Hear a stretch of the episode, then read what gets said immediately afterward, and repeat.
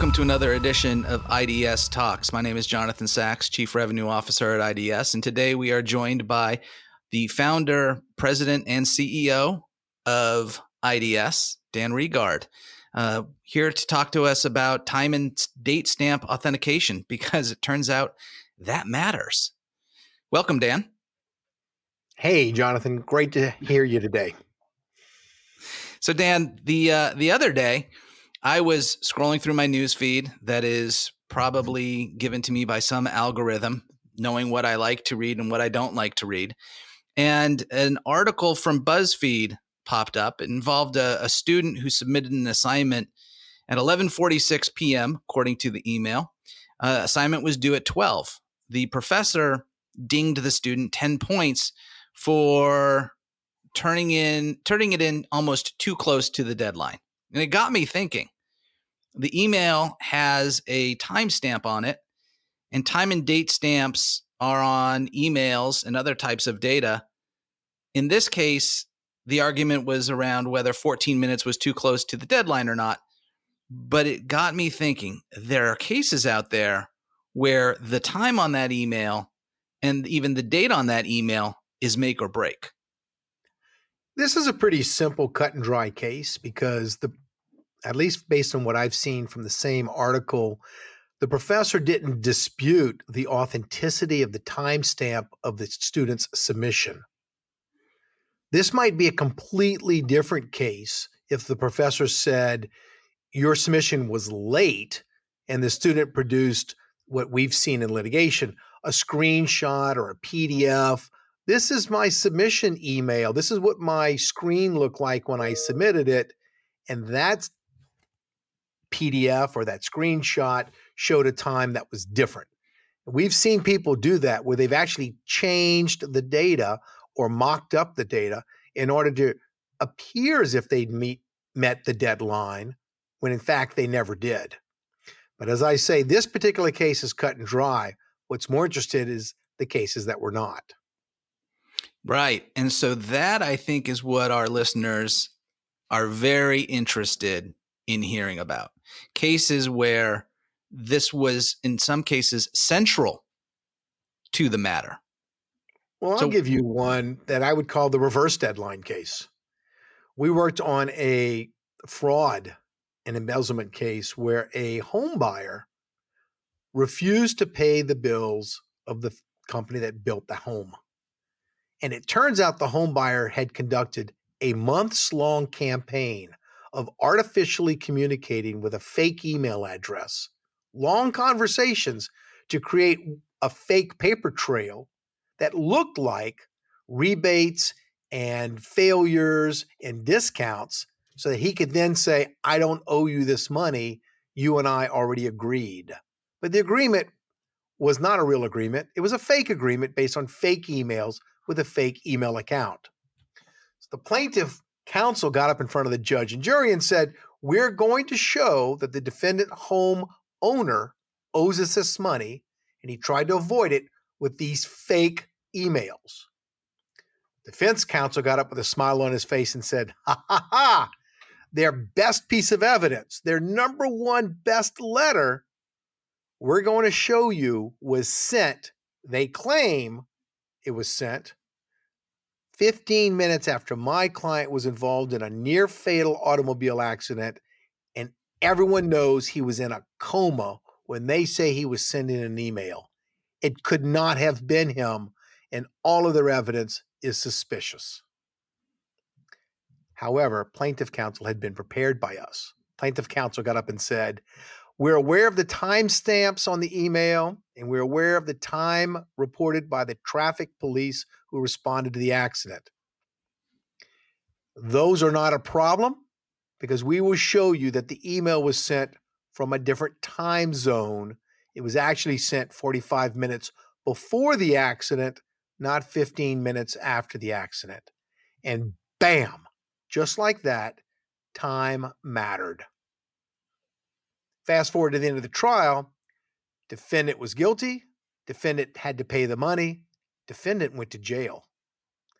When time matters, take your time. Seems to make make sense. Uh, So then that was a situation where that timestamp was was critical, determining the 15 minutes.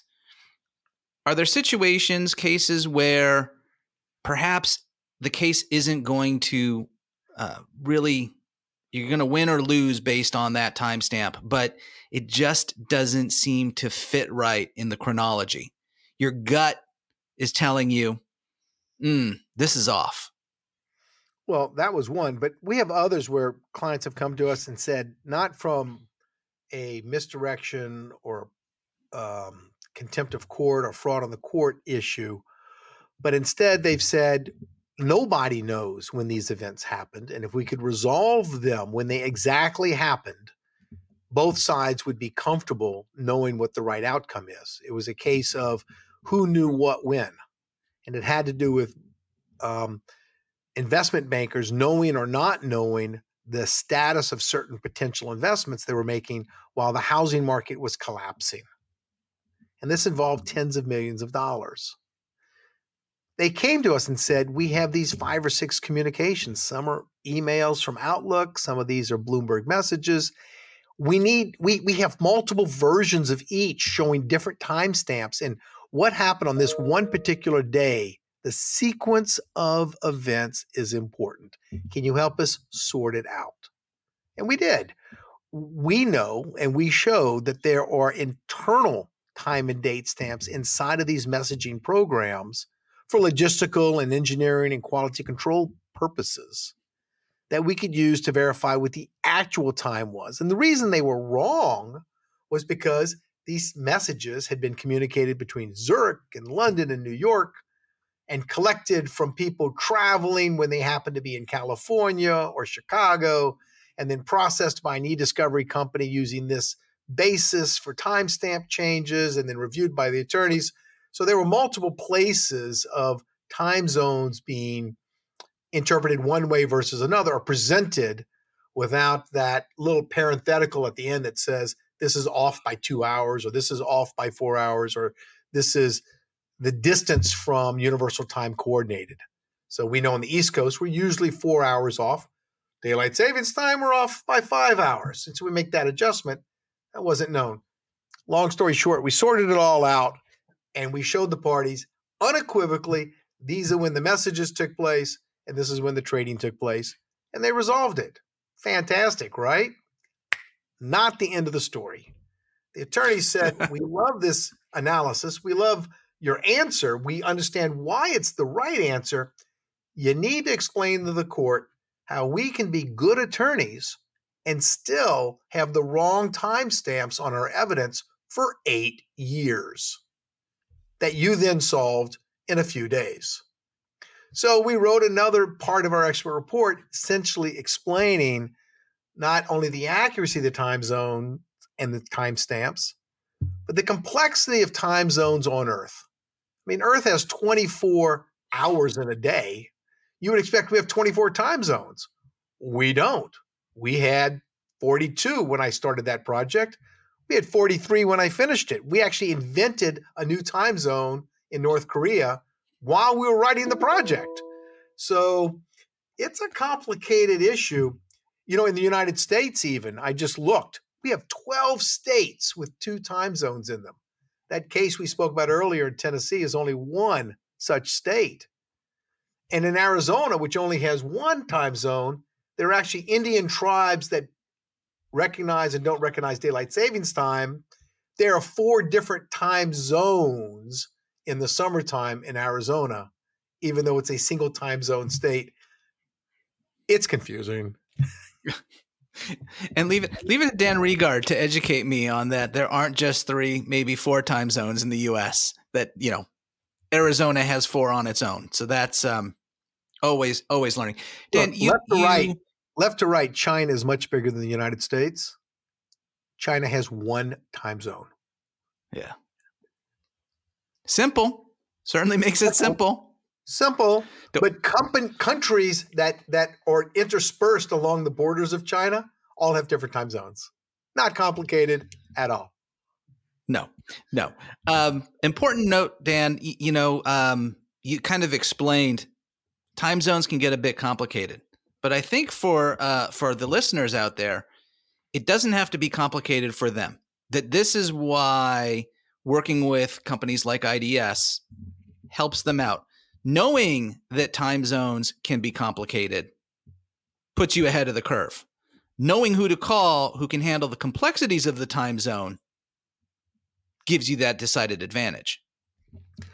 Look, in 95% of the cases that most people work on, the minute sequencing of emails and time zones does not become a major issue. I don't think people in those cases need to consult with experts to verify and validate time zones. It's a proportionality issue. At the same token, if you boil your case down to one or two key documents and you want to verify their authenticity, time zone confirmation is the way to do that. If you have sequences that are very precise and anytime you have a timestamp, you have to assume if it was plus or minus 24 hours, would that affect my my interpretation? Then you should confirm exactly what that time zone is. And if you're doing discovery with documents, uh, and many times parties agree to discovery from January 1st to December 31st of a few calendar years. January 1st of 2020 to December 31st of 2023, that's going to be our discovery time period.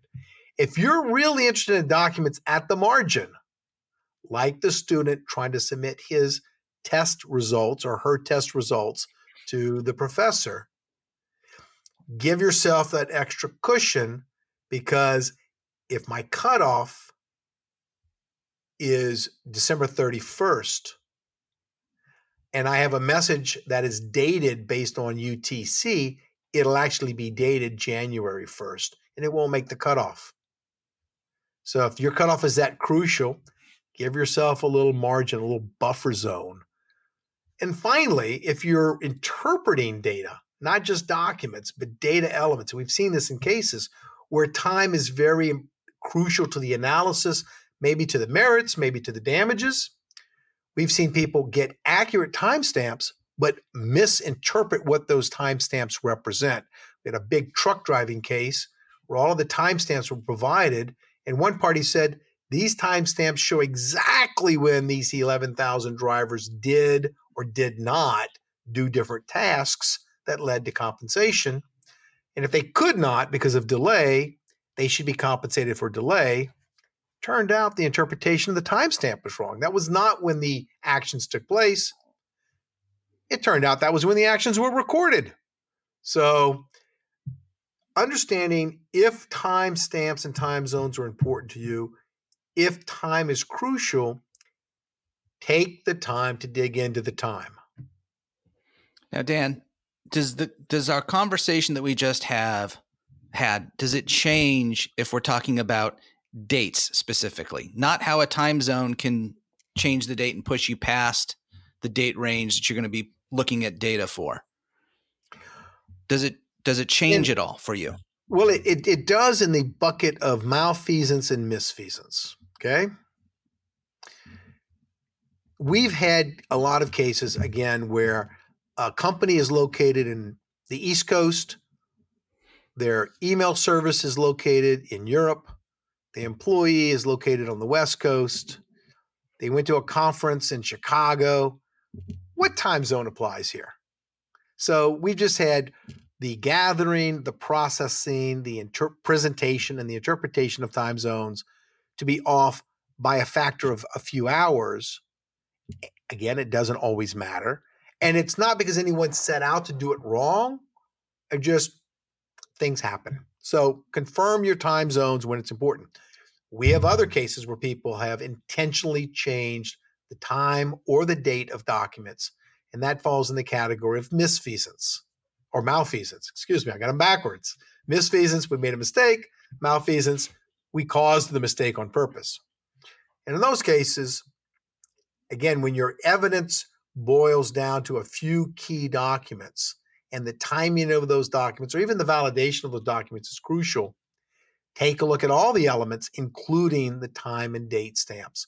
We have several cases where people have artificially created documents, to show conversations that never took place, whether it's for contracts, for payments, sexual abuse cases, sexual harassment cases, uh, wrongful termination cases. And they've actually created fake documents with fake times and fake dates.